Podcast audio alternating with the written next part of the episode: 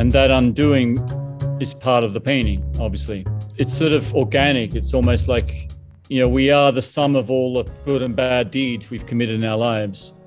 And that's what makes us great, you know, and interesting and special. So that's how I think of the paintings. Hey, welcome to the Art Grind Podcast.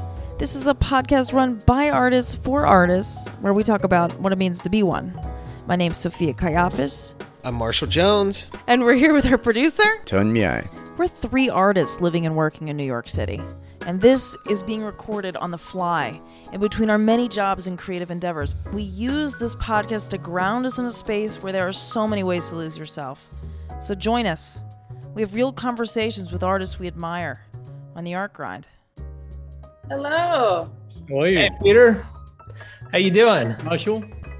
Good to see you. Thanks for coming on. Hi, Sophie. Good to meet you. Good to meet you too. Thanks You- for talking with us today. My pleasure. So there it is. There's the big painting I see on Instagram all the time. That's so nice. Yeah. Behind- There's actually three. Yes. So there's, you know, let me see if I can hold my computer up a little bit, but there's the one there, Mm-hmm. there's one on the floor, Mm. and then one on the other wall over there. Wow. So how how are you working on these? Are you just uh, a little bit each each session on each one, or are you? Yeah, there's no plan. It was, it was, um, you know, I began them in maybe 2010, 2011, around there. What, you know, they got interrupted because um, I, I started working with a gallery, you know, started working with a gallery and we were planning ahead. So I needed a show to work on my, the first show with them. And this other large painting I'd sort of already started, I, I focused on that. That sort of became relevant.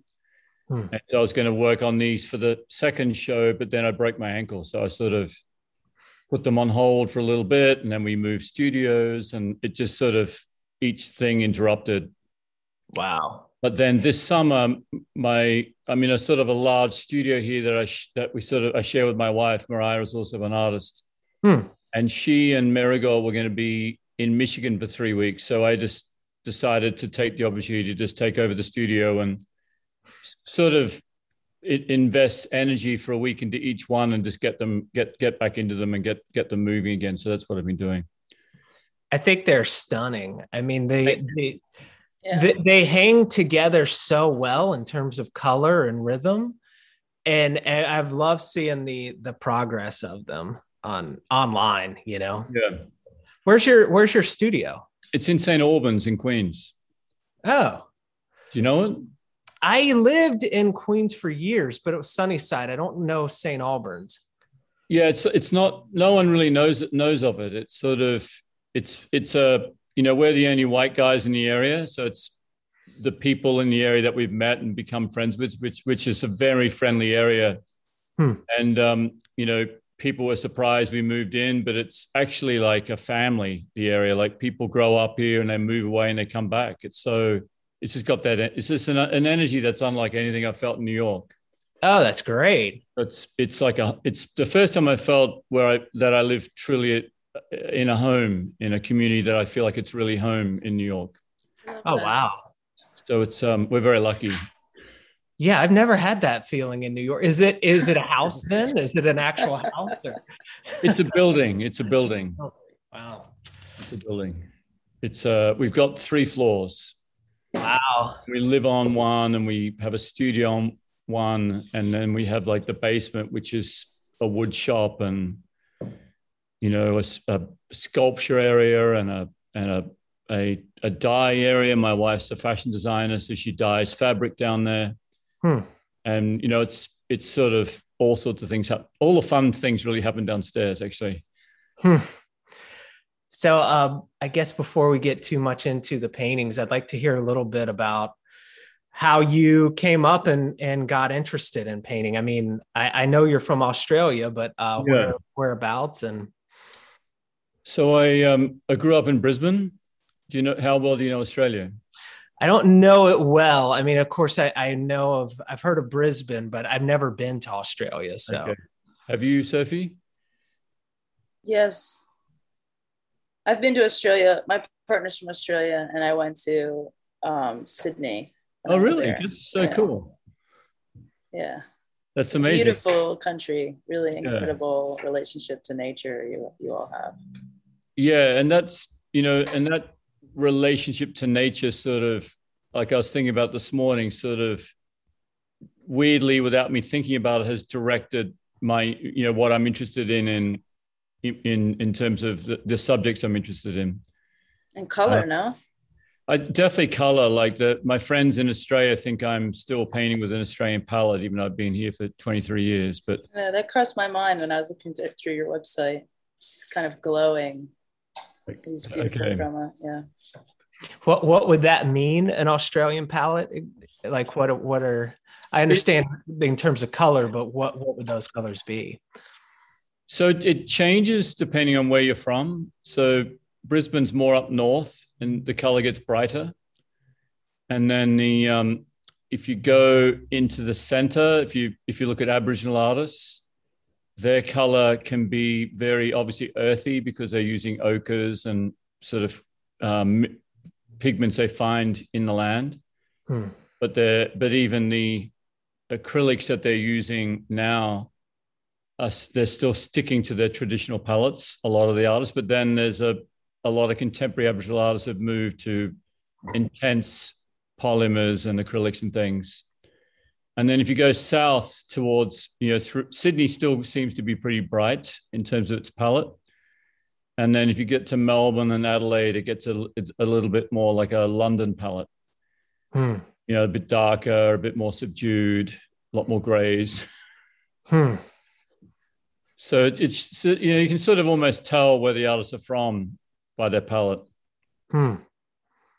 That's really interesting. So in yours being that kind of glowing bright, what's what what is Brisbane in terms of like is it a, a large city or is it quite rural or what where So it's a it's a city. It's it's I think now about 1.5 million. okay. Pretty. It's a you know a strange city. I never felt comfortable there growing up, and I basically just wanted to leave. It, you know that was my sort of general feeling. Um, but it's a it's a sunny city. It's it's subtropical, you know, so it's great weather. Hmm. There's no real winter. It's sort of you you put on a you know like a jumper or something when it, in in winter, but that's it. There's no like Melbourne sort of has four seasons, but Brisbane really has sort of one and a half seasons or maybe two at best. Sydney sort of when were you, when were you in Sydney, Sophia? Sorry about that. Um, I was in Sydney, I think two or three years ago. What time of year? Um, I think I must have gone for Christmas, so it was really, really warm. Right. So It, it so was Christmas and New Year's, yeah. yeah. So that's There's summer, right? summer right through Australia is really hot. You get some amazing shrimps. That's all I know.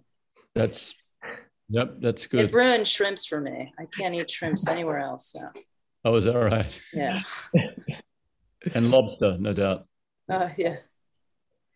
So what was your uh, desire to leave that you said you wanted to leave Brisbane? What what was the impetus behind that? So I'd started drawing in Brisbane. I was working and just started life, just going to life drawing. I didn't do art at school. So I was like just trying to feel my way and just work out who the hell I was, you know?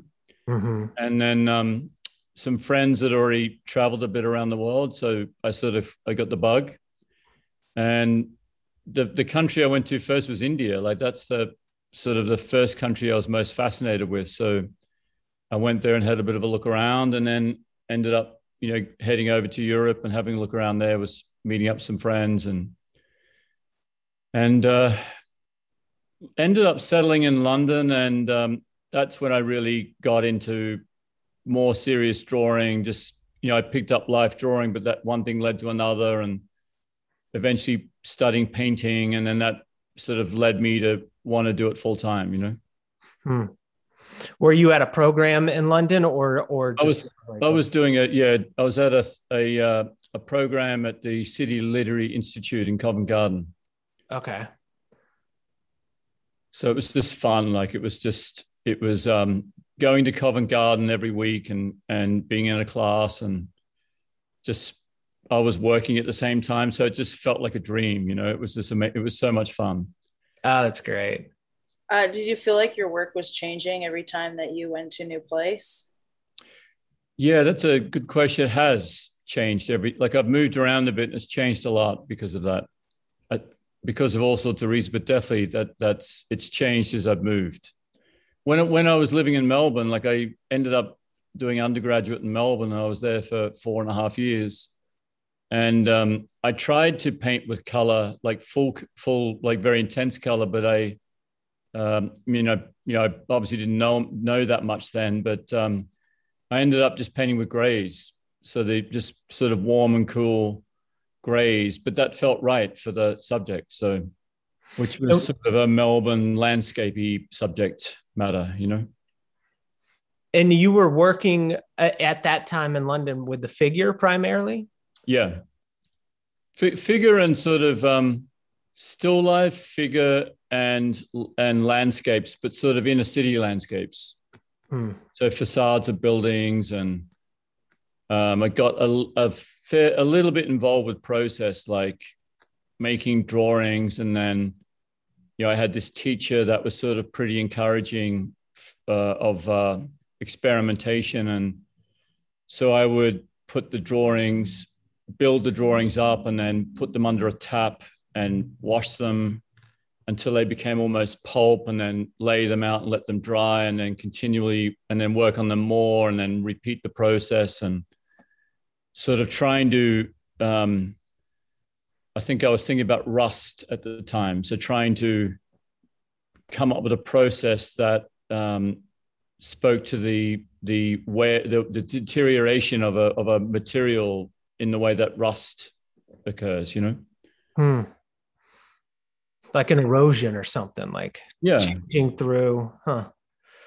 So i like when I look at your work, I I know that there's um, representational elements, like you deal with uh, the brush fire and and themes. I see them as largely abstractions. What what would you call the type of work you do? Is it what what plane does it exist on? So, I I think of them as sort of semi abstract because they they're coming from nar- out of narrative. Mm. So it's always a narrative that underpins them. That's the that's makes me want to make them. Um, in the first place, that gets me excited, and it's got to be sort of personal. Hmm. So I have trouble. I've tried, but I've had I've, I don't seem to be able to, you know, read about events happening overseas, and even even though I might be you know, I might care about what's happening. I, I can't turn around and make a painting that feels like I'm I'm uh, sufficiently engaged or that that that I'm excited enough or um, obsessed enough with the painting, you know, in that emotional sense. So they all come out of some personal experience. So the like the bushfires really began when I was visiting my aunt in Canberra and there'd been some the um, some bushfires around Canberra, and so one day she took me on a bit of a tour. We drove around, you know, and looked at all the devastation. And so, I, so some paintings came, and I made some drawings, and some paintings came out of that. And then um, one of my professors in Melbourne lived up in Marysville, which is sort of you know outside of Melbourne, and I'd stayed over at his place, and my wife and I'd stayed over, and you know he was a, he had a studio there, and he was sort of um, laughed at a little bit by the community for his his belief that he could sort of protect his world up there from bushfires. Hmm. He had 50 acres on the side of a mountain, and he what he did is he planted instead of planting indigenous trees, he planted fire retardant, you know, um, bushes and trees and things. Mm. And he sort of designed his whole all his his um, structures on the property specifically so that they he could defend against bushfires. And um, it was um, Black Saturday where a lot of people died in uh, this massive bushfires through that area of of uh, Victoria, and his place was the only one that sort of survived. Really? The fire went right through, yeah. And he had all his artwork there, and it, so it would have been, you know, he would have lost everything, you know, maybe wow. of his life, but he didn't. So, and then some other friends, another artist friend of mine lives up that way. So I sort of was up there the year after, and and um, you know, we we again looked around and heard a lot of stories from people who experienced it. So I sort of got pretty involved in it. And that was the sort of the, the beginning of these three paintings. Hmm. I didn't even know you could get a bush that was fire retardant. I didn't even know if such a thing existed. yeah, there's some some trees literally go up like a bomb, they explode like a bomb, and others are retardant. So it's it's there's a, there's a range. Wow. Hmm. So then, so then, uh, you're you're in London, and I know you. Well, obviously, you're in New York now, but you you came to the uh, studio school, as I understand, right? Yeah, that's right. So after studying in Melbourne, I I then ended up at the studio school. What brought you there? So I got a um, I basically got a scholarship, a, le- a letter from the the dean and the and just offering me um, some money to basically come, so free tuition. So that was sort of made it possible. Really? Did they contact you, or did you apply? So I um, I had gone the summer before for a summer program, and then I left and went back to Melbourne to finish off. I had an extra year when I did undergraduate. I then did got got asked to do honors, which is like an extra year. So I went and did that. And then um, I think I'd I'd entered a, a, painting, a large painting in a um, competition in the Art Gallery in New South Wales, which is in Sydney.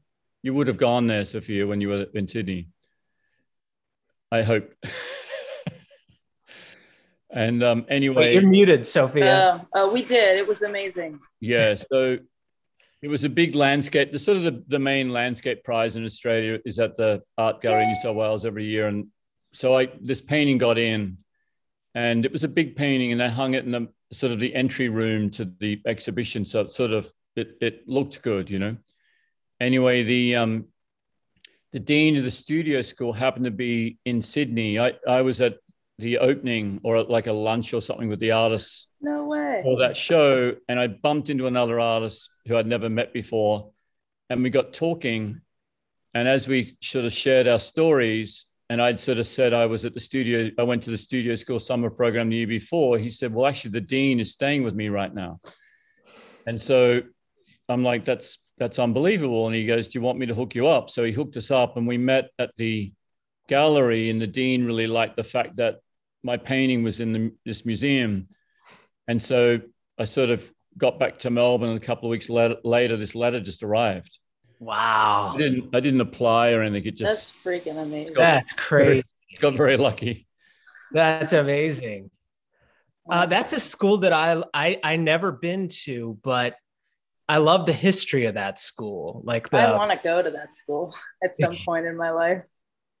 Yes, yeah. Well, if it ever if it ever opens up again, the um, they have a lecture program, Sophia, that's pretty pretty good. Like the and it's sort of in the big drawing studio, so you sort of go in there and you, your clothes get dirty, and you know it's it's it's fun.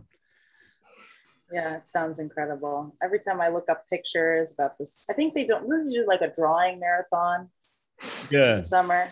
That looks so Amazing. At the beginning of every semester, they have these drawing marathons to get sort of the energy of all the students up and focused, and it's a good idea. Yeah. We had so, uh, Kyle Staver who teaches there on the podcast at one point. Okay. She's great. Yeah. Um. So th- was that Graham Nickson at the, that was that? Yeah. The, so that's, as I understand, that kind of came from Hans Hofmann, and then you know, you had that big sort of hub of a lot of the New York school abstract painters like uh, Elaine de Kooning and Grace Hartigan and those type of people. And then, and now it, is it a little more of a figurative school than it, than it so, was? yeah, the school was found actually founded by Mercedes Matter. Yeah. So she, and she was still there. I got very lucky. I got there So I went there in the summer of 97 and back to study full time in 98. And I stayed until 2001. And they were all still alive, all the founding teachers. So there was. It's amazing. It's amazing. And they were all, they were, you know, they were old, but they were sharp as a tack. And um, mm. Mercedes Matter was the, found, the founder. And Rosemary Beck, Charles Cajori, um, who else was there? You know, there's a whole bunch. Um, Andrew Forge was in the mix. Um, Louis Finkelstein, Leo Steinberg. So there, there were, it was there was a really strong, sort of intelligent body of people thinking about art, like Andrew Forge and Leo Steinberg and Louis Finkelstein and people like that. You know, John Elderfield would often come and talk, and you know, there was always people you'd just read about who would be in there sitting right next to you talking mm. about you know what they thought about whoever oh. Bonnard or you know whatever was happening and um but the you know Nick Carone was a one of the founding teachers so that the the founding faculty were all sort of friends of Mercedes Matter mm. so you know George McNeil um, was one Guston was in the mix there but she was you know, her father was sort of one of the first abstract expressionists, Arthur B. Carles. Mm-hmm. So she, you know, through him as as a as a girl growing up, she was just growing up with the abstract expressionists in her in her world. And so she got to know them all, and mm. so she sort of had all these people come through and teach. She had uh, like connections. She had unbelievable connections. Um, Esteban Vicente was still there teaching, you know, when I got there um, who was one of the abstract expressionists. So um, it was very, it was run as a, so the idea was this, it was run as a studio. So you, you go there, you get a studio, you paint every day, hmm. and then your peers visit you. So in, it could be George McNeil or, you know, Chuck O'Connor or whoever, you know, um, and they would come and once a week and talk to you about your work. Um, which I sort of loved. And the Graham Nickson came, so he he's from England, he's from London, and figurative, you know. And so the school has changed a bit. He sort of pushed it in the that Camberwell direction. Hmm. Um, it's it's mostly figurative. You know, they don't really understand abstraction as such now. Jake mm. was there when I was there, so he understood abstraction. But you know, Cajori obviously did because he was sort of in that mix of the second generation abstract expressionists, as was Peter, Christine. Peter, what is abstraction? Well, that's a great question. So, you know, most simply put, it's it's it's non-objective painting. So where you can't identify something, you know, from the real world in the in the in the painting, it's it's gone a bit. It's sort of so if you go back to the early 20th century, where you had pure abstraction, if you look at the constructivists and and Mondrian and the like, it's completely removed from the real world. So it's just shapes and whether there's angles or verticals or horizontals or colors, that could be a debate. But but as it's progressed, it's become, you know, if you look at Per Kirkeby's work more recently, then it get they're letting abstract artists are letting more in of the real world. Um, I personally think that's, you know, if you if you if you uh, remember that book by Frank Stella, Working Space, how he's talking about abstract art and its sort of failure to to work out how it can stand up to the great figurative art what he's really getting at is is how do you get space into abstraction? Because as soon as there's space we start to read it like landscape. So we're mm-hmm. letting we're letting something into the real world. So that's you know Hofmann tried to you know he tried to defeat that by just using a shape going back and forth. So he kept those shapes pretty clean um, maybe when he was really good so that the shapes push back and pull forward to keep it feeling abstract without let you know to, without letting too much of the world in. Hmm. But it's sort of you know the you know if you think of Mark Bradford and um, uh, the you know lots of abstract painters to now they're all now they're all letting stuff in Hmm. and they've got different ways of doing that um, Would. Mercedes Matter be upset about that? she wasn't really abstract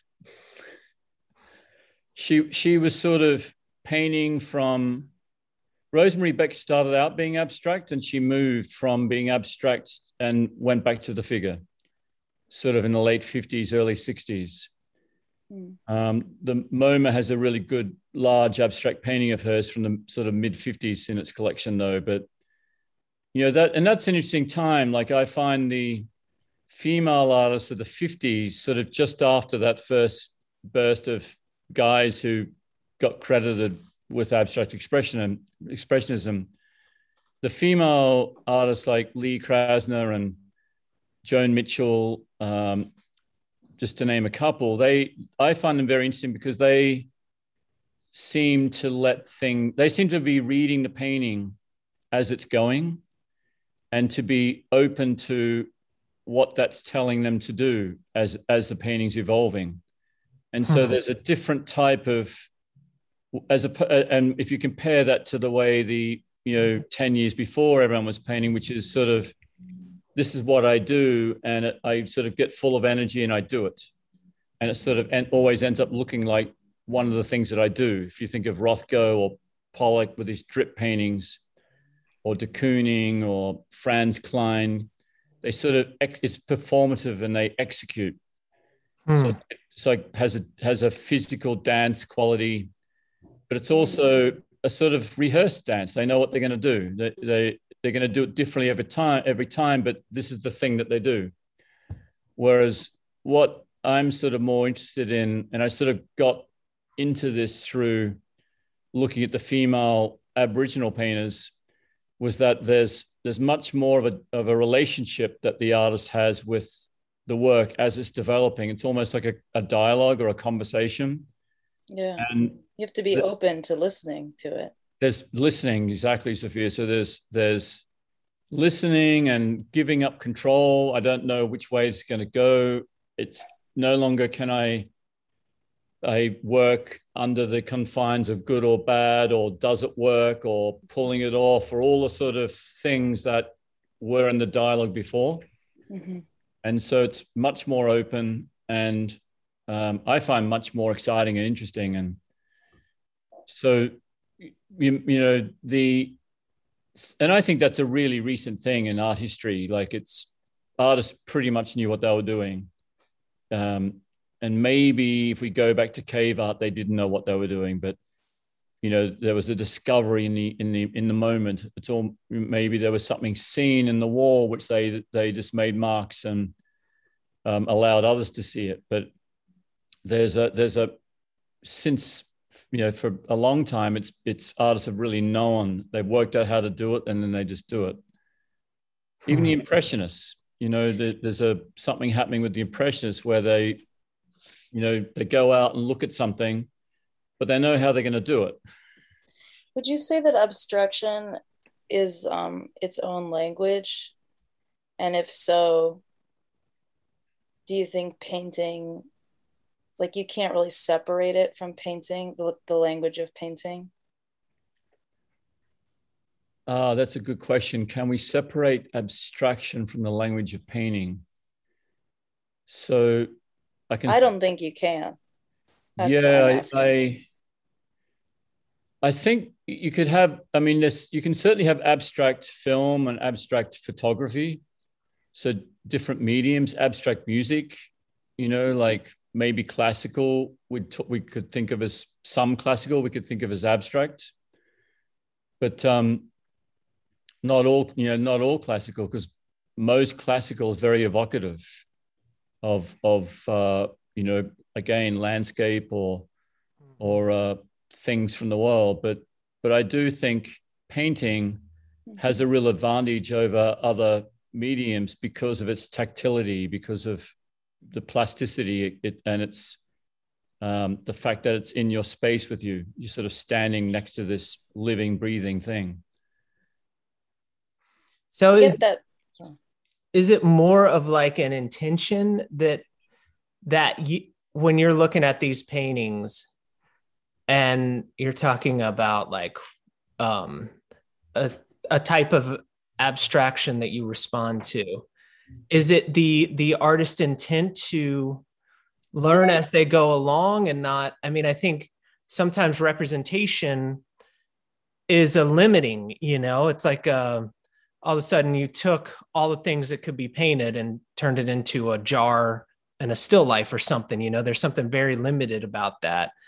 And is it is it the intent of just searching an abstraction that makes it exciting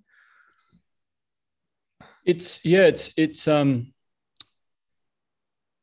i mean the pro- i mean i've sort of come up against this question in these three paintings because i started them sort of very early on after I dived into the Marysville uh, Black Sunday fires, the and, and I started sort of digesting it all. I was just working in the studio, and suddenly one painting turned. There's one penny I was working on for a long time, a sort of smallish one, a couple of feet square, and it, it, it had been many, many, many different things over this period of time, none of which were quite right. And then suddenly it just came together, it sort of gelled and it became semi abstract and semi figurative.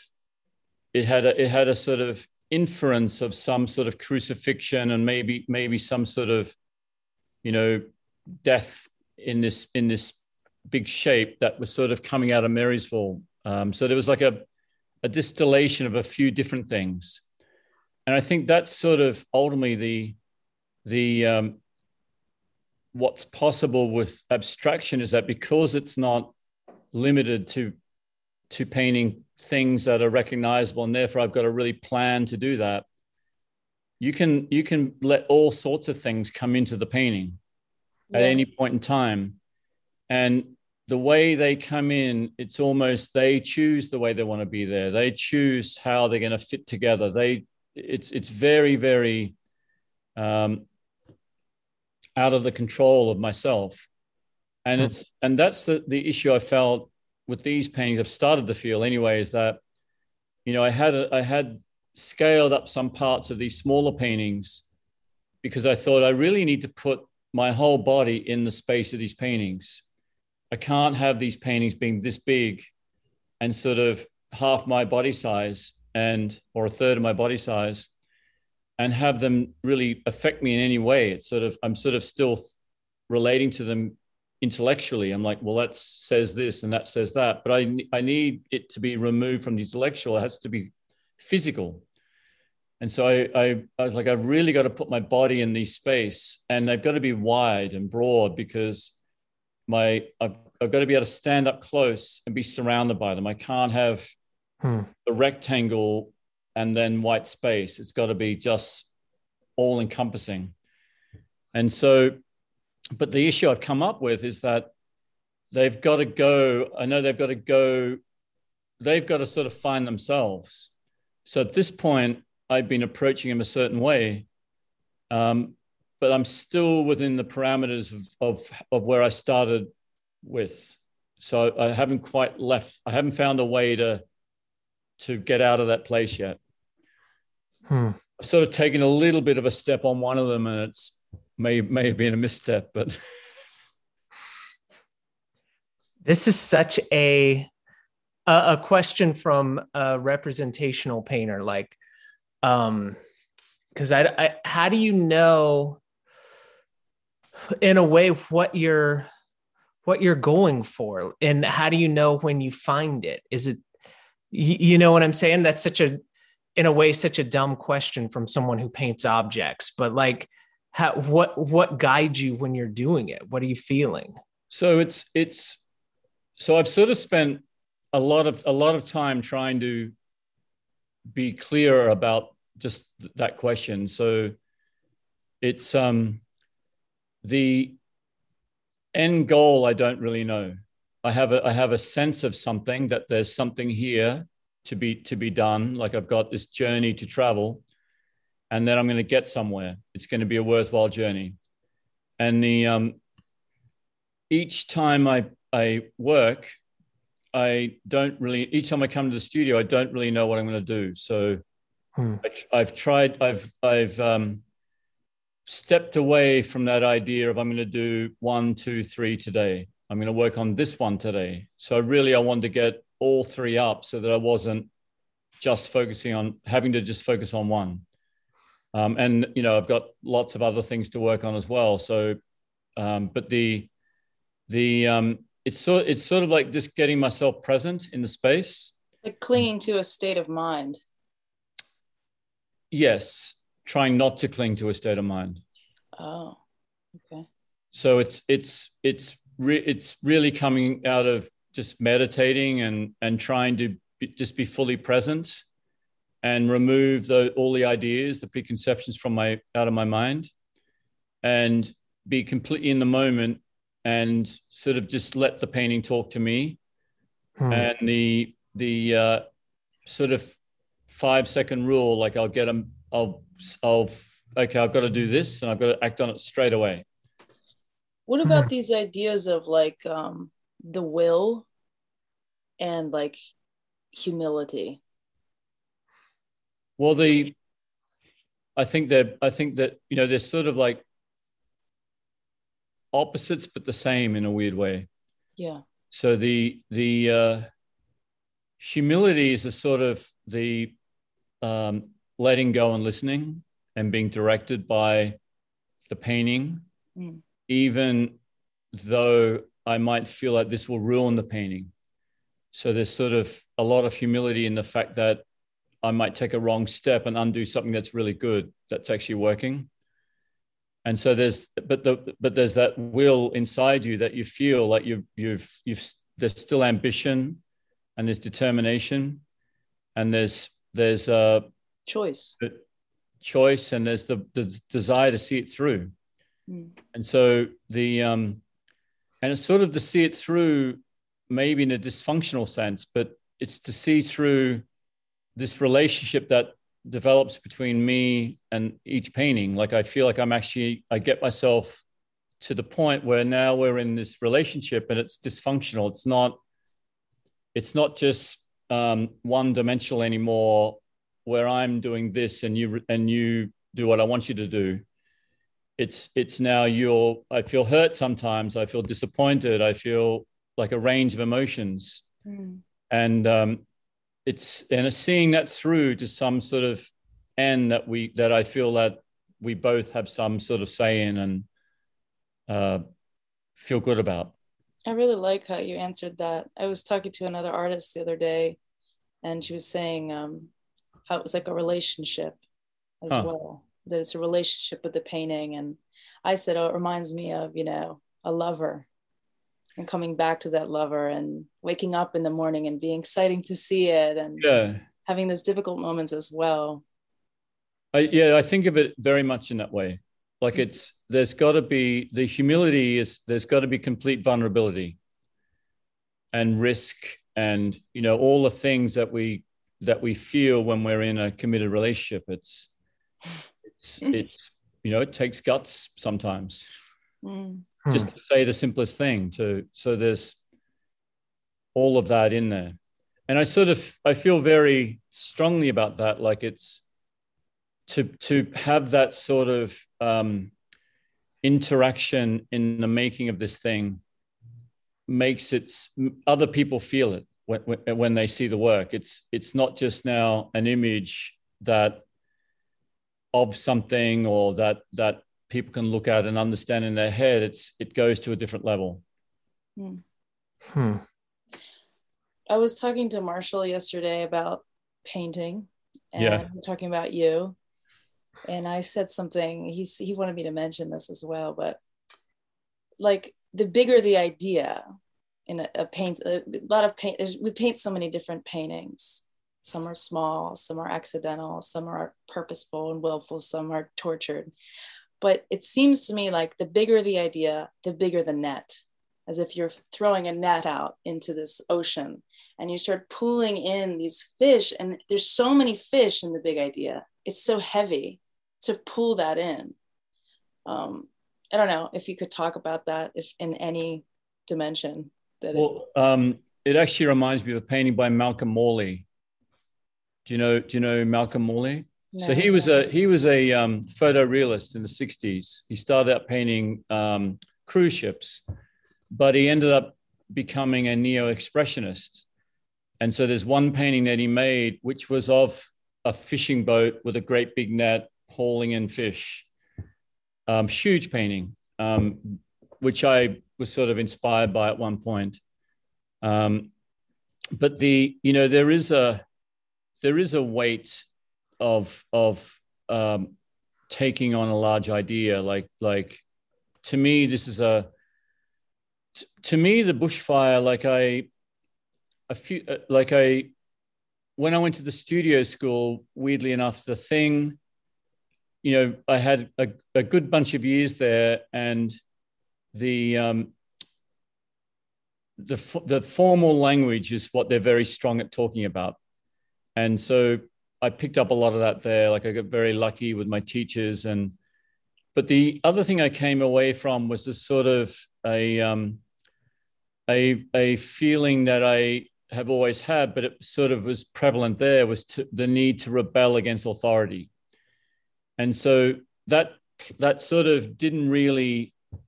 It's it sort of came out in many ways, but didn't really.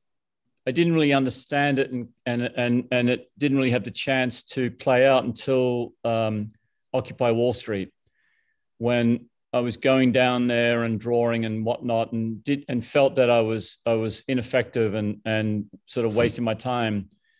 But I was working on a very large painting at the time, based on that I'd sort of begun based on Bellini's Feast of the Gods in Washington, and that that story is from the story that's based on is from Ovid, and it's all about a, a bunch of gods that meet up in the forest and have a debaucherous dinner. And one of them decides to take a, and everyone falls asleep and including the the gorgeous nymph in the corner. And one of the gods decides to jump on her while she's asleep. And so it's sort of i realized in this painting were all the issues that were making me angry about the world mm-hmm. and that my way of dealing with it is really through the painting. And so i sort of dived into that painting um, and then these paintings that, that was the painting i sort of um, worked on when i when i was working with that that gallery. These paintings went on hold and i was always then starting to question why am i painting these bushfire paintings? Is it just you know is it is it enough that that um, i'm painting these paintings because i'm i'm I, I care about these bushfires and people i know are affected and it was sort of last year that i was in the course of just reading, I came across a um, a convict poet who wrote a poem um, in 1796 or something, I think it was, and it was the first time that a the, the idea or the, the, the idea of a bushfire had been used as a symbol for revolution. Mm. And so suddenly the bushfire, you know, the, the, these images that I was working on took on this other symbolism. um, possibility that yeah this is exactly what i'm trying to work with is is how can i come up with ways through painting to deal with the things that are going on in the world now. And so the bushfires became this this other this other sort of way. And so this you know these big ideas i feel unfold very slowly um, and i find if i rush things they they end up being superficial and there's not enough in them. So there's they, they I seem to have to deal with them very slowly and almost let it's it's not really about the painting.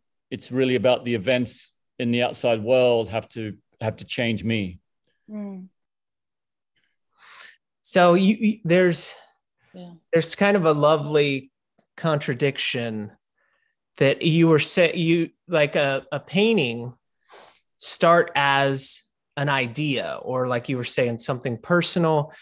And the brush fire is a big idea that even you know it turns into revolution and, and bigger concepts. And then but you're saying when you're actually working on it you're attempting to eliminate all ideas out of your head.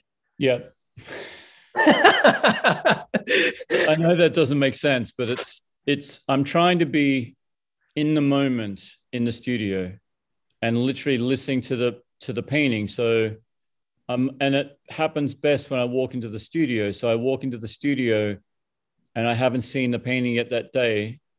And I walk in and, and suddenly I see it differently. And I'm like, wow, there's got to be, I've got to get that color and do this, this, this, and this, and this exactly like that there. And if I'm disciplined and, and, you know, my mind's in the right place, I, I'll just do that exact, exact thing in that as sort of as quickly as I can. Like I, I don't mess around. And, and like I said, it could ruin the painting but mm.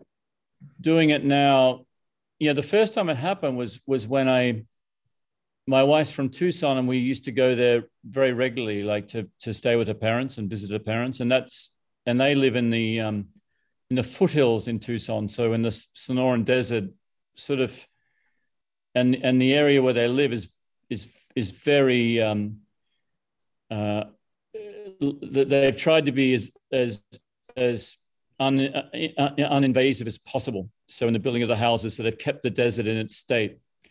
And so every time we visit, I'll just work in the desert, and I've never been able to make an image there that feels right. And uh, you know, it could it'll look like it, but it doesn't feel like being in the desert because the desert's so complex and interesting in so many ways.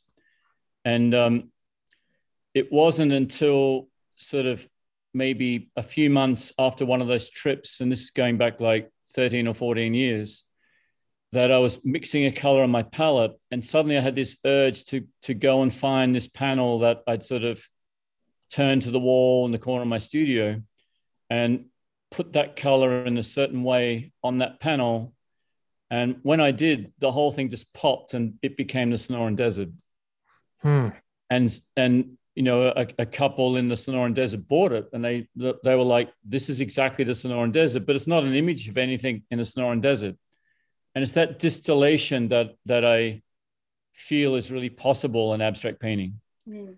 and mm. it can't be planned. So there's it's not that I don't want there to be, you know, the greatest so- social um, issues involved in these paintings or the bushfires involved in the paintings or anything else. It's just that I've got to find my way. There's got to be some distillation where the parts that want to be prevalent and take dominant roles or supportive roles, the way it needs to, it, it needs to work out how it wants to be.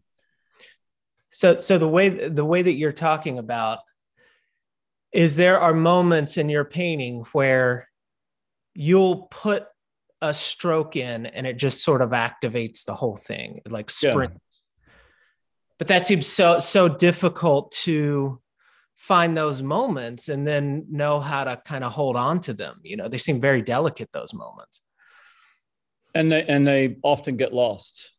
So hmm. that so they it it's you know they could end as being a step to something else. You know. Hmm. So there's it's the you know there's the the formal stuff that's happening and the material stuff that's happening for example i might i've been trying to really stay thin with this with these paintings not let them build up too quickly. But that large painting that i made you know uh, coming out of the occupy wall street it got very thick at one point and i just had to get a belt sander out and you know sand the whole thing off. And you know it didn't completely remove everything so there was still a lot to work with. But you know and that was just this point i came to one day. I'm like i just have to get i just have to sand this thing back like mm. i so and then you know doing that sort of you you're getting rid of all this hard work so it's it's uh it's definitely freeing wow I'm so inspired by this. Like the way that you think and the way that you work is so exciting to me coming from it from a, a more of a representational angle. Do, do you, th- if this is a big kind of clumsy question, let me know. But it sounds like you're listening and almost like I've, I've been in church services that do like a call and response. And then you're talking about emptying yourself out and just sort of like I guess reacting maybe is the right word, but there's an emptiness to it to a degree.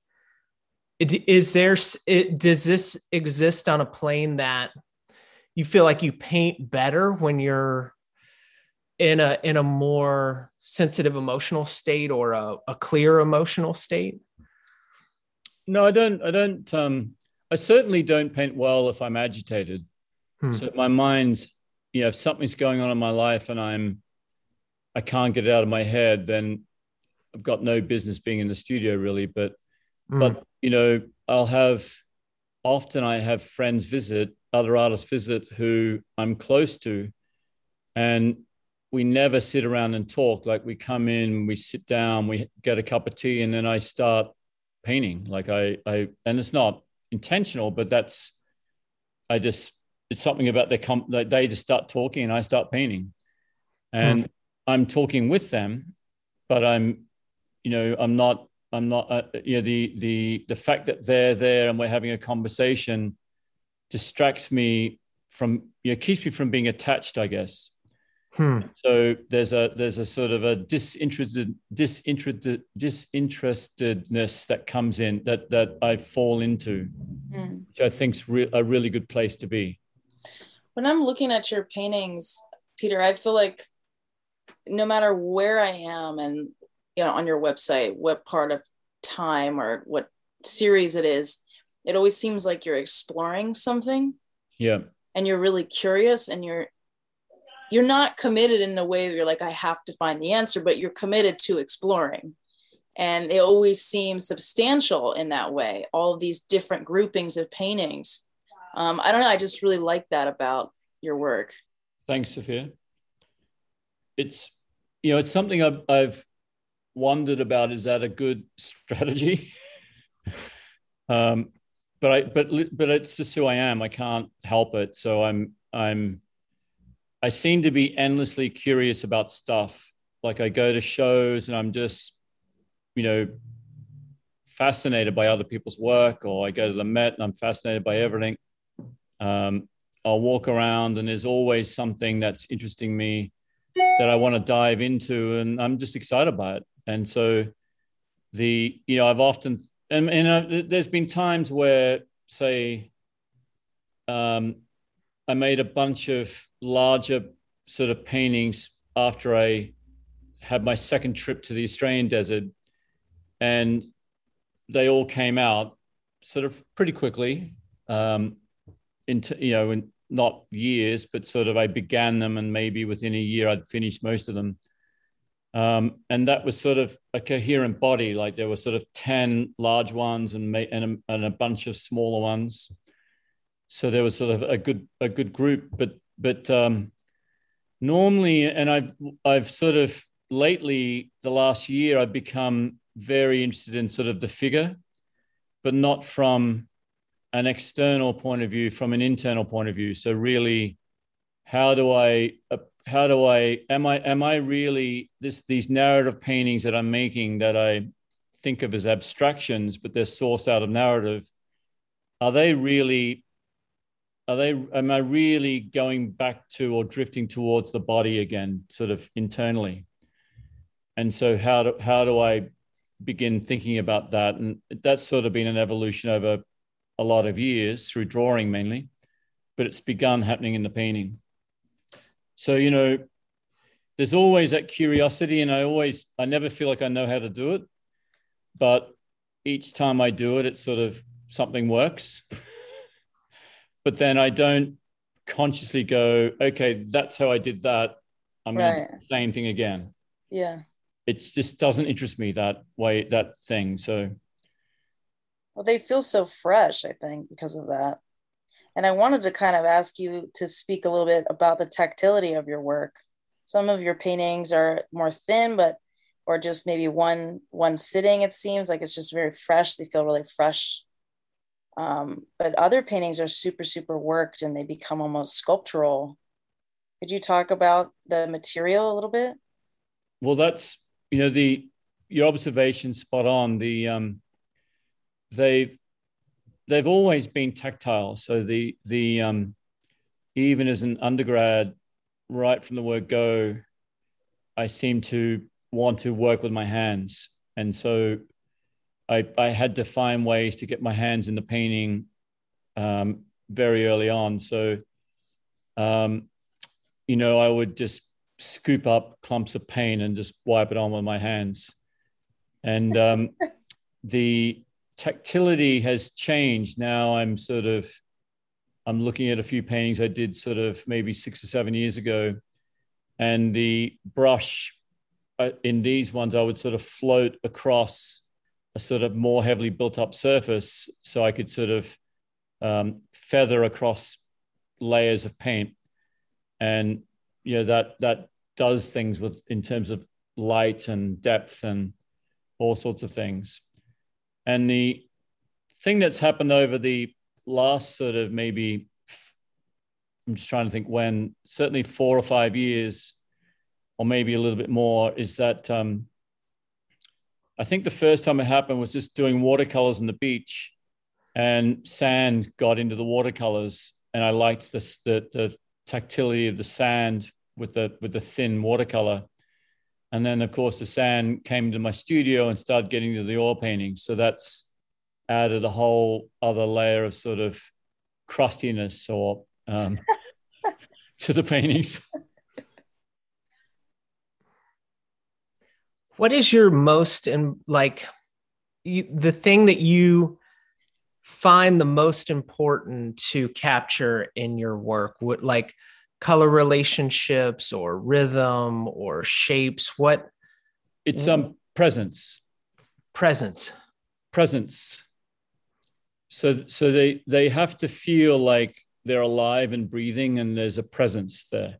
Mm. so almost like a like the th- like going right back to an undergrad, I, you know, and just just to jump back to something you said before, like I think in second year I was working quite realistically, and my I became friends with this tapestry teacher in our art school, and she one day said to me, you know, I made I made this work of my cousin who came to stay with me, and it was realist, and uh, she and I was sort of proud of it, and. Uh, and she came up to me and just said, "You know, you're showing off. Who you're kidding? That's not that's not who you are as an artist. Who you are as an artist is over here, mm. where you're really moving us. You know." Mm. And so maybe she was right, maybe she was wrong, but but it's it's you know the um even back then I I was obsessed with well how do I make a landscape and make it feel like there's a person in the landscape without being literal and just plonking the person in the landscape. Mm. And so it, it sort of, I couldn't do it. So I, it ended up just being a landscape without a person in the landscape. But the, the idea that there's, there's a presence without it being a literal person painted hmm. still something I often think about. So I sort of have to sense that the, there's someone has entered the painting. Mm. So, I was talking to Lisa Lebofsky, another artist who paints kind of kind of plays with this abstraction and the possibilities of what could happen in the painting. Eventually, they do become representational, but they're often of nature, often without a figure.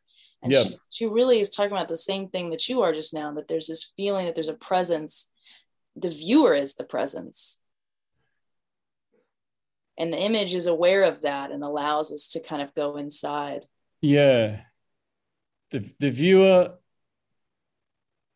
would need to therefore be engaged in a certain way by the painting. Mm.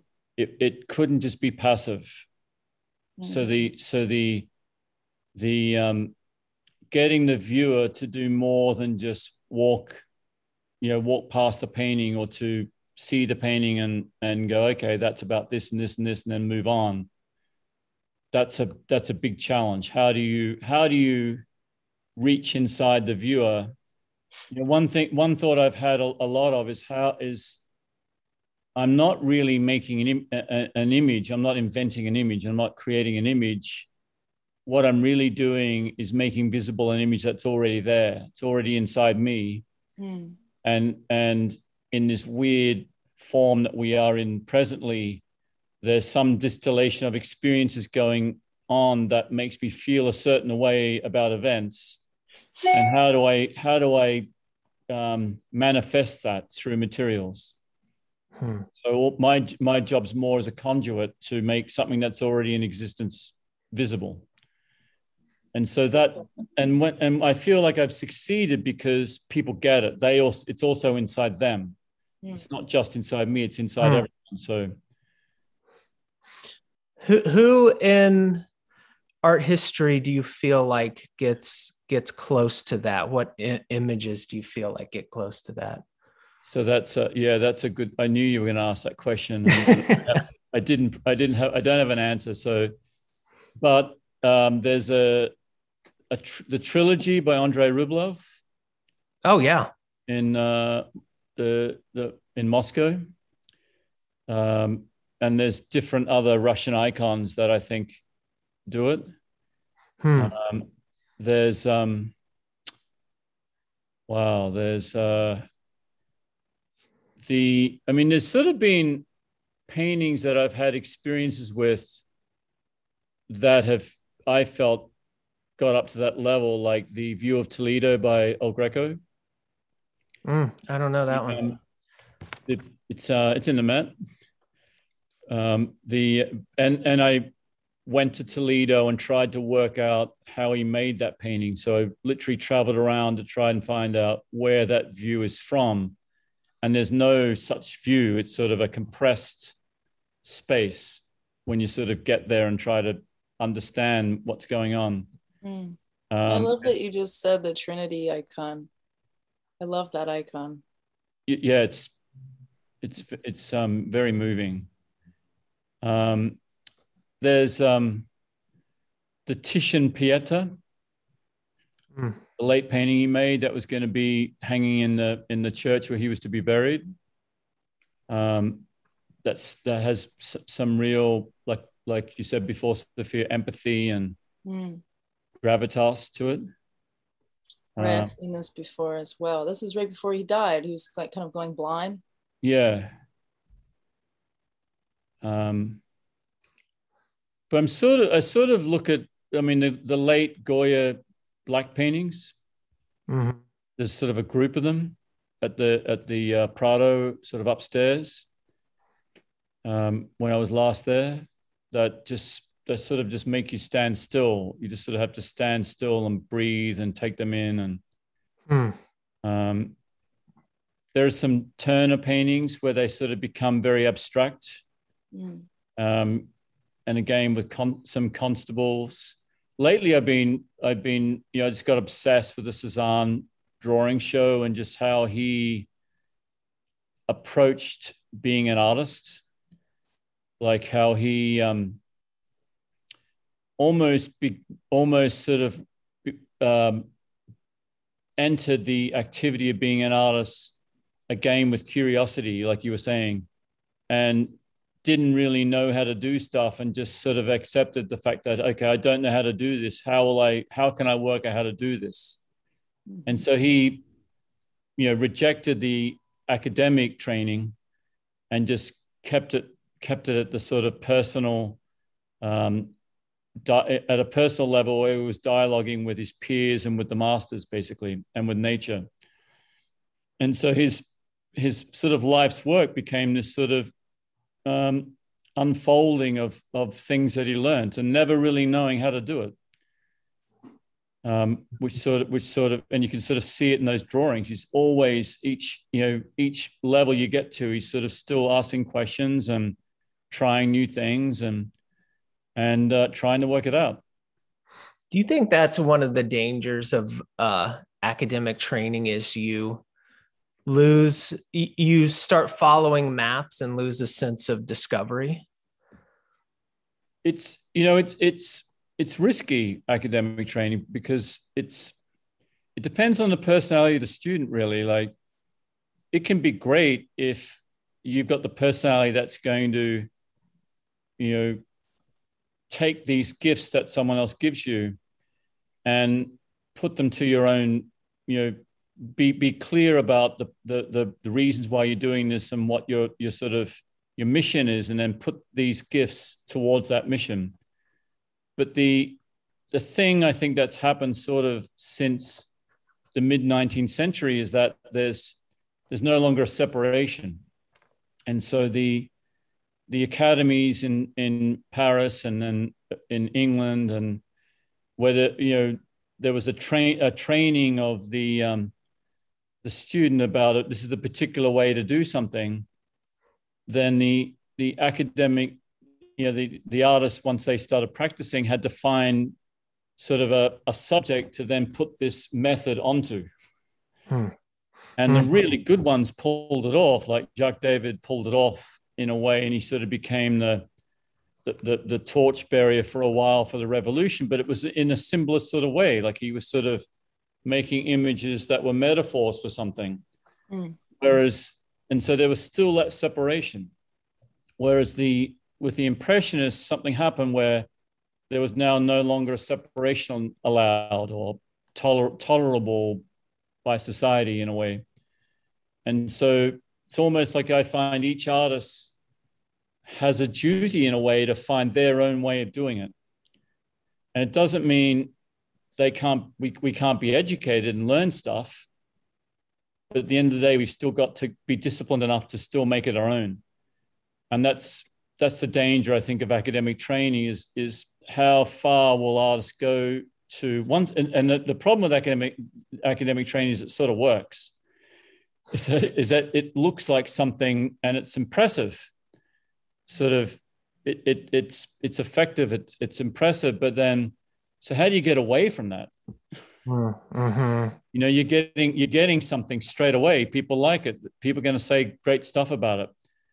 But but how do you how do you make it your own? How do you work out what's mine and what's what's necessary to be in there, yeah. given the subject and who I am?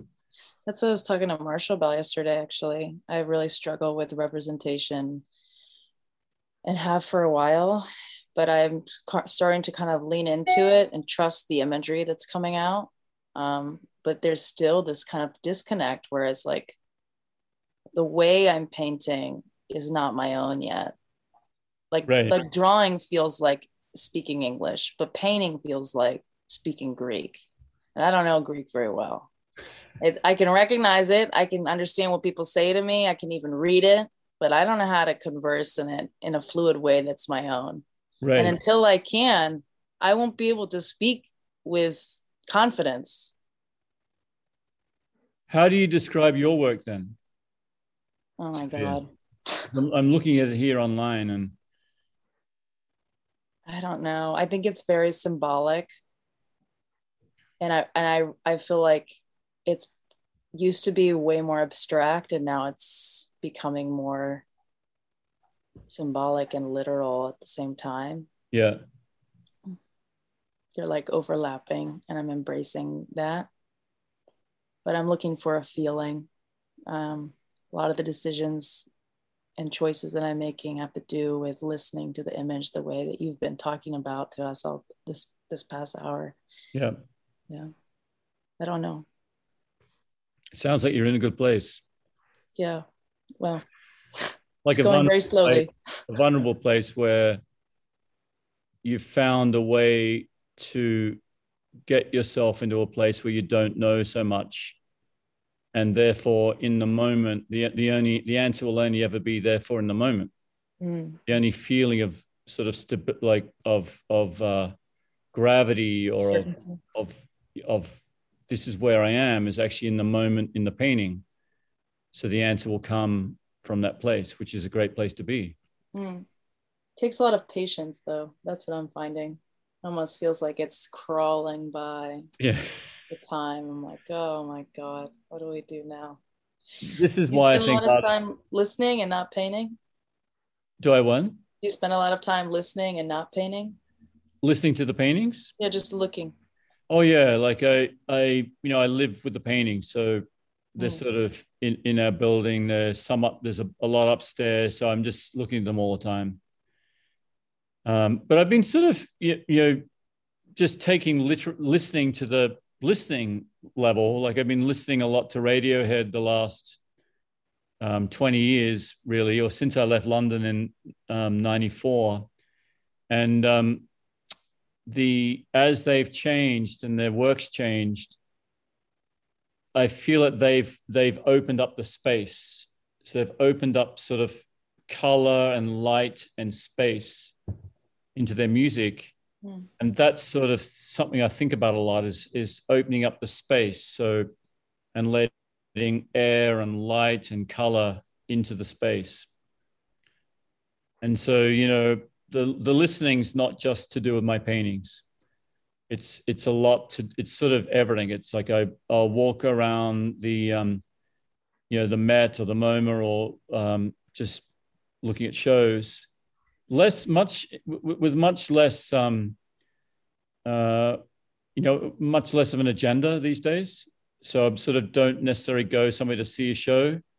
I'll sort of make it i feel like i'm just being much more social with the work that i'm looking at sort of having more fun with the work and uh and just noticing what i notice mm. not not having to see the show and come up with a you know an explanation or an understanding of the show just letting myself well actually i noticed that about this show and i and and not even having to say it's good or bad just noticing what it is and and and i feel because i notice it something that's mine to notice it was it's it's it's something that's now talking to me mm. and and it's talking to me for a reason so oh, that's so well said it's like you have to learn how to look at things. We're always learning how to look, actually, in that way that solidifies our personhood or distills it more. Yeah.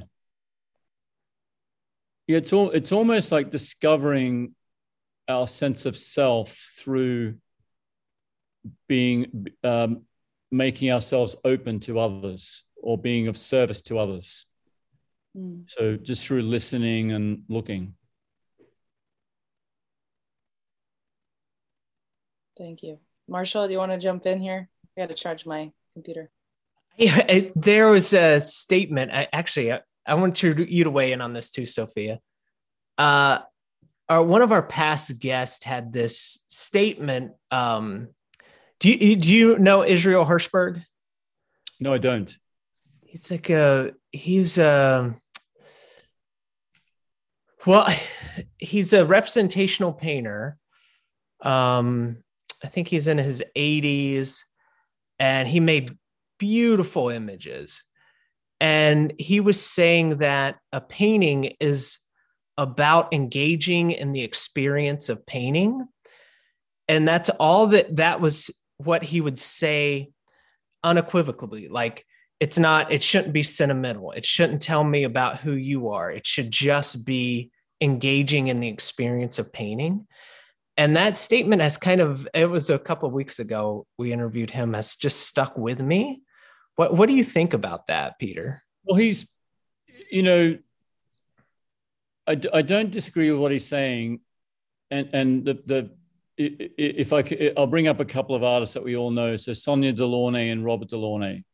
Mm-hmm. So husband and wife team, but there's a ve- and painting the same way. So so they're both painting abstractly in one one period, similar size shapes, similar palettes, but her work feels completely different to his work. And so they're both engaged in the act of painting. And what I find is that that that's in a way interesting about painting. And it's it's it's it's why in a way I think it's such a vast medium to work in um, and it'll never get it'll never get uh, sort of boring. Is that each artist, when they engage with the medium of painting, what we're actually doing is just orchestrating endlessly, you know, relationships. Hmm. Two shapes. This should be darker. This should be lighter. Oops, it's too dark, too light. I'll make this one a little less light. And so we continually, you know, if you're putting, if you're painting the lips and you and you make it, you know, that that highlight too light, it's gonna it's gonna jump off the surface of the lip. And so even even the realist paint is is orchestrating all the parts so that the whole is unified and is convincing. Hmm. And and that can only happen if you're sort of putting yourself into it. It's only you that's measuring that, that's tempering that. And so it doesn't, you know, I think what um, you know, I, I, I, don't know exactly, obviously, what Hirsch, what Israel Hersher is talking about, except that what he's really describing is the means by which we put ourselves in the painting. ultimately. Hmm. We can spell it out and make it, you know, a lot of a lot of, you know, there's there's um, realist academic painters at the league who do that. They sort of put themselves in paintings and and sort of spell out a narrative, but we're not convinced by that. I'm never convinced by that. Like it's what I'm what I'm convinced by is the way these relationships of colors and shapes play out. What what feeling they're giving me. Hmm. So it's almost like there's a story or a narrative just in the way that the shapes, the the feeling that the shapes and colors give you is its own like underlying narrative.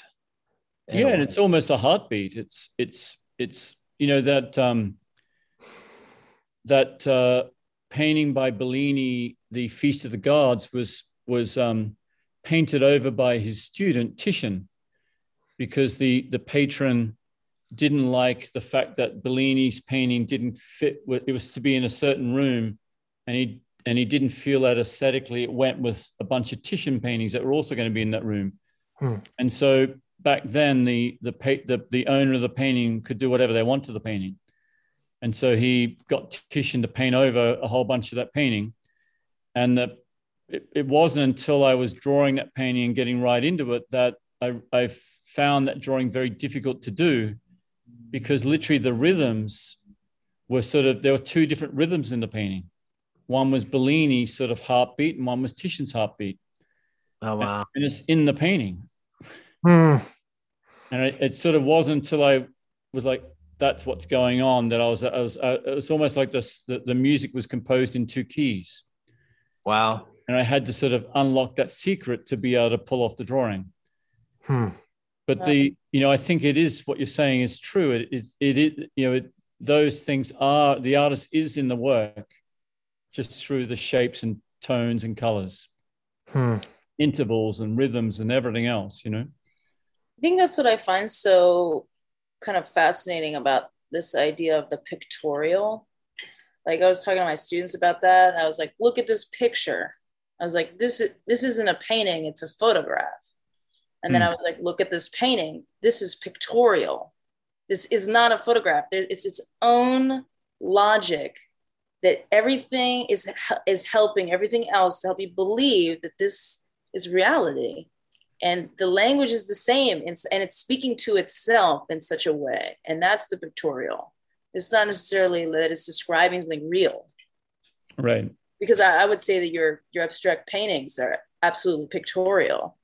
Um, but th- there's something about I was seeing it in this image, the Feast of, of the Gods, too. Just thinking about it, looking at that, there's something like there, there. It's holding itself up with this language. I don't know yeah like it, it, sounds like you're you're explaining it very well to your students the, the way you're explaining it the the fact that the justification for each part isn't whether it looks like something outside the painting so the painting of the apple what makes the apple right isn't because it looks like the apple that i'm holding and eating in my hand it's the way it's because of the relationships within to the other parts of the painting.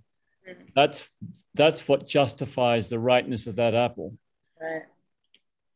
It's like that idea of a a gestalt, like the the total being more valuable than the sum of each of its parts. Like it it creates something transcendent.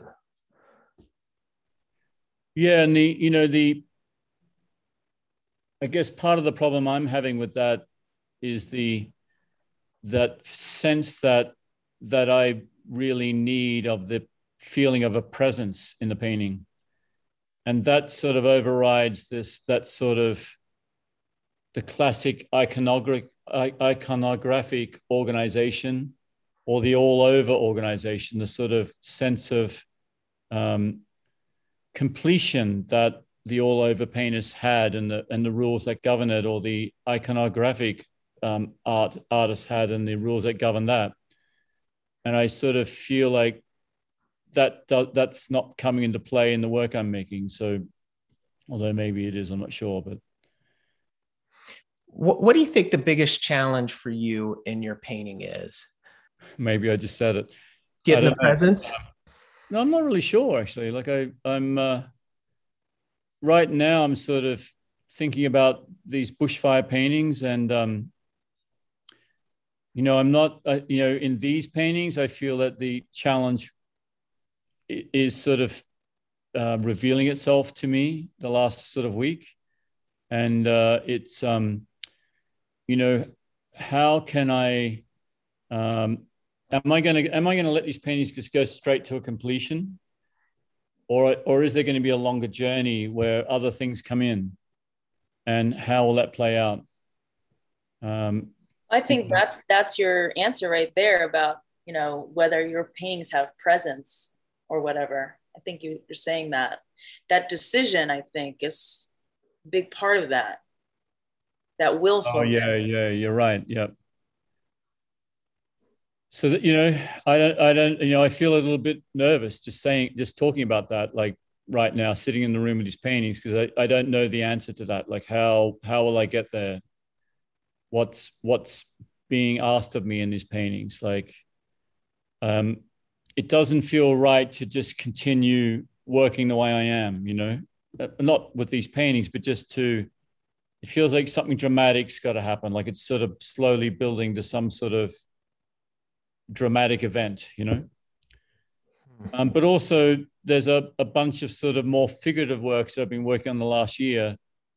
And how are they going to play out, you know? Those drawings?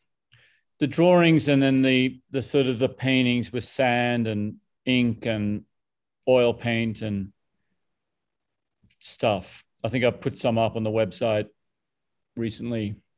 Is it the one that's called the planes or, or watercolor and other fluids or? Uh, drawing 21, 20. It's probably the 21, 21 stuff. Okay. Let me have a look. I haven't looked at it for a bit now. These are all, these feel super figurative, these drawings kind of. Are they pencil? Yeah.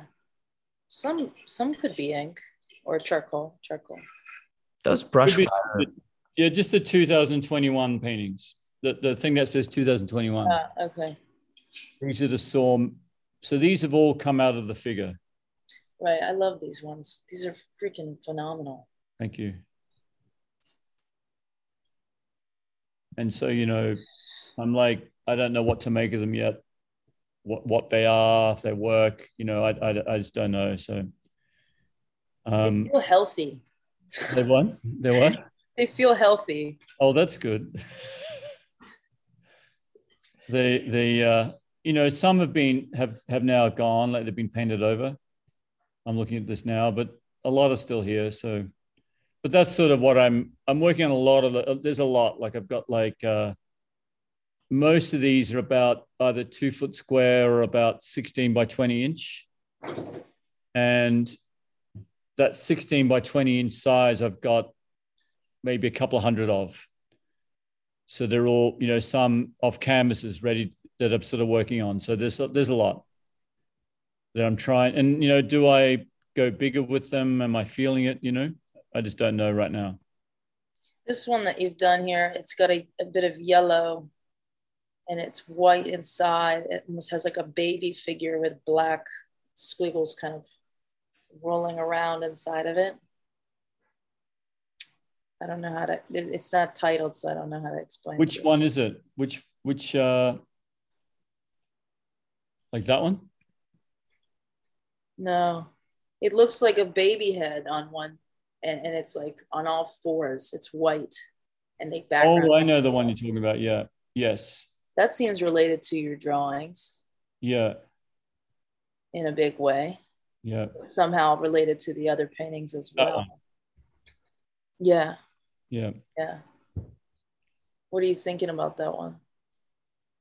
That you know, I'm trying. What I'm trying to do is um, the thing that's happened with the drawings is that something good's happened over the last year where I've and, and I'm sort of putting myself inside my own body basically, mm. and sort of trying to build the form from the inside out. So, um, and it and it gets a, it gets a little weird, you know. Sometimes it it it feels feminine, sometimes it's masculine, like it's it's and I see it as all sorts of sides of myself. Mm. And so and the drawings they used to be even when i tried to do that even a few years ago i was still looking at the, the bodies from the outside so i could construct them or work of them but coming at them from the outside going in and now they feel like i'm just moving around and coming out and so they don't always end up being figurative but and so i'm trying to find a way and i do them in the middle of the night with my eyes closed. So i sort of have made it a thing that i wake up and whatever time i wake up i just sit and don't turn any lights on and just try to feel my way from the inside out. And i'm trying to work out how if i can do that with paint. And so that's one of the ones that came about. And it's complex because with pain, i'm doing it in the studio with the lights on. And so already it's very different and i'm using all these materials so i'm not you know i, I get messy and and so you know I, I don't quite know how to do it yet. When i when i was uh, lucky enough to sit in on some of your online classes at the league which i really loved by the way um, you mentioned to a student not to surround a shape and fill it in, but to work from the inside and push out. Yeah. And you're talking about that now. What what's the value in terms of painting of that it, to, to you? What was that recommendation about? So if you think of um, if you think of a painting by de Kooning, so if you think of Easter Monday at the Met or Police Gazette, you know, the shapes that he's making, he's making from the inside out. Hmm. And so what it does is it gives that shape just the fact that you're working with your brush from the in, and you begin say on a dot and you work out a couple of things happen so you're first of all giving that shape an energy that's coming from the inside hmm. and then secondly you're finding the edge of that shape from that activity that began at the inside of that shape Mm. So the, the edge is there because of the energy. And now that edge is now the edge between that shape and the shape next to it. So you've basically got this edge that's the boundary between two shapes. And that edge is now where it's at because of the energy of those two shapes, which is different to me drawing in some shapes and filling them in. Mm. Like the logic of the drawing of the shapes is the energy is this way along the line. Mm-hmm. I draw a triangle, I go, you know, three edges like that. And the energy really is within the, the energy of that line going this way. It's not this way within the shape. The relationship between the two budding chunks of information is what makes the line meaningful. Yeah, and then also something weird happens. So if the if the colors relate to each other in a certain way, then one color will sh- one shape will shift forward and the other will shift back, and so the f- form gets made by the fact that of of that of that interaction. Mm. So suddenly, if you think of Albers, how he floated those those squares on top of each other, um, you know, he was much more designery in that he'd planned that out. So he had to get the, the color exactly right. So there was that shift.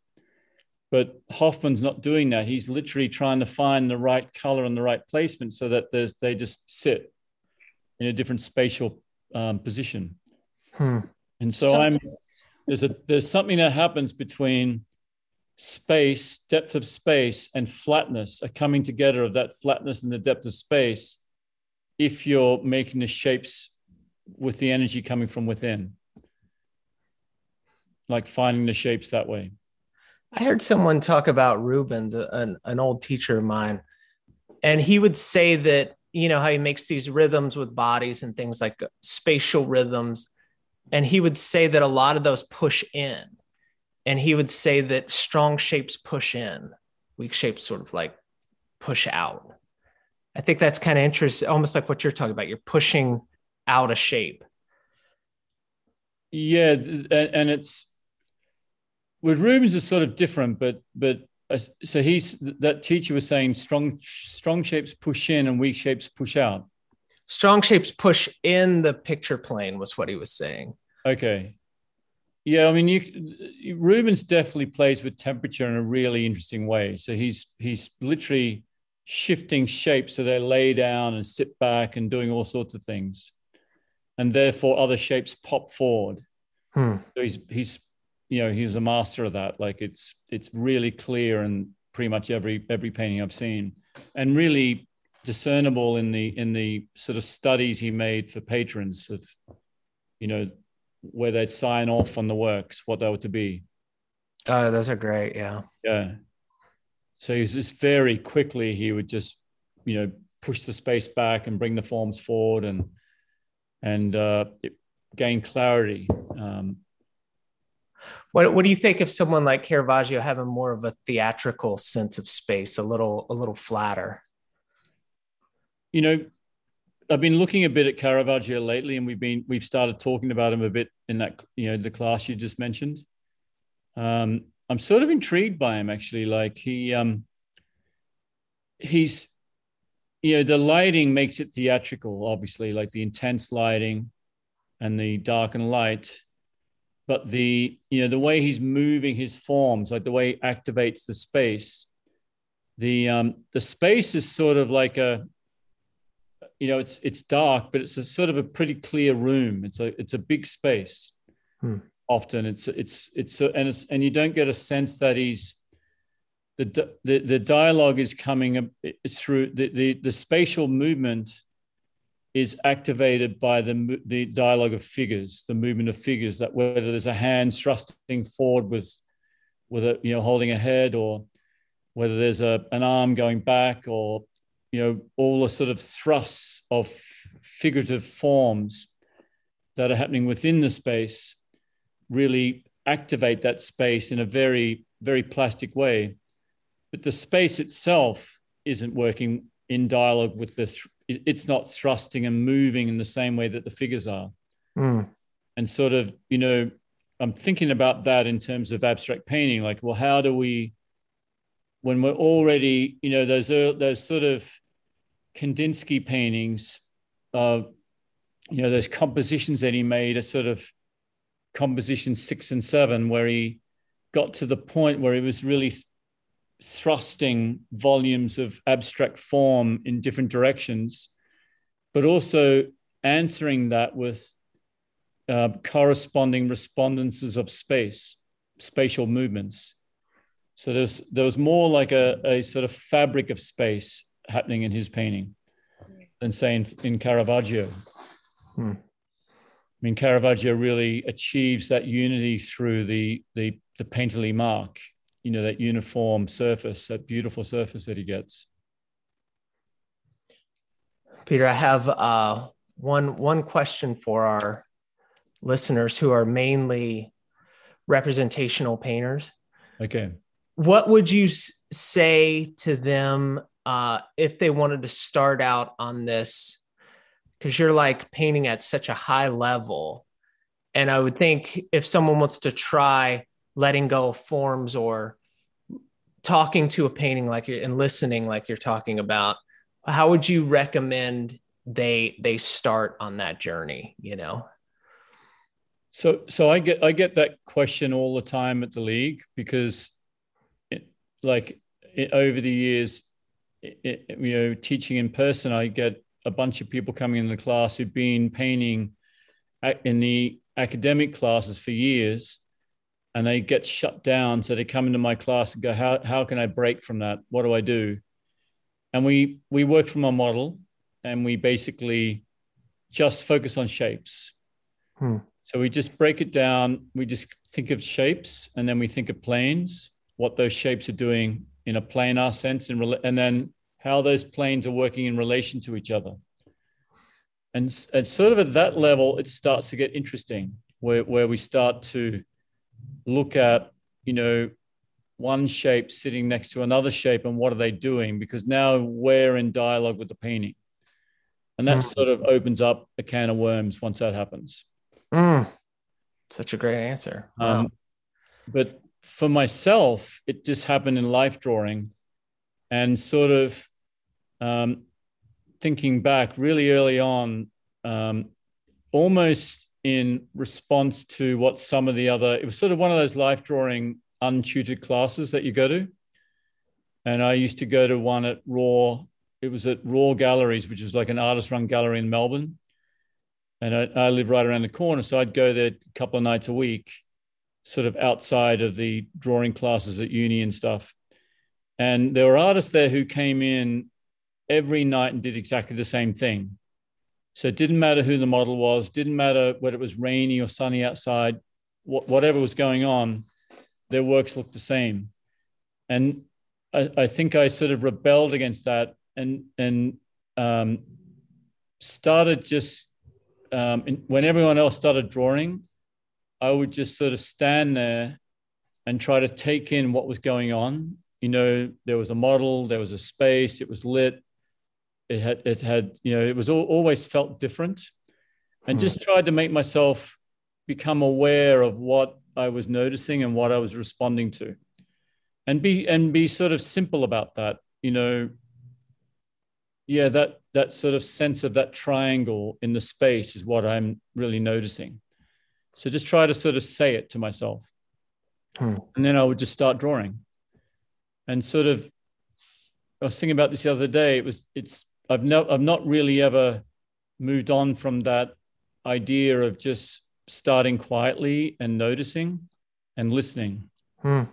That's it. I mean, I feel like I feel so motivated after this conversation to to think. I, I, think I'm I'm one of those painters like that's in oftentimes in a trap of just being literal and you know I get paid for being literal and that kind of thing. But then it's like I, I'm I'm very motivated to listen more and and attempt getting further out on some limbs. You know, this has been great, Peter.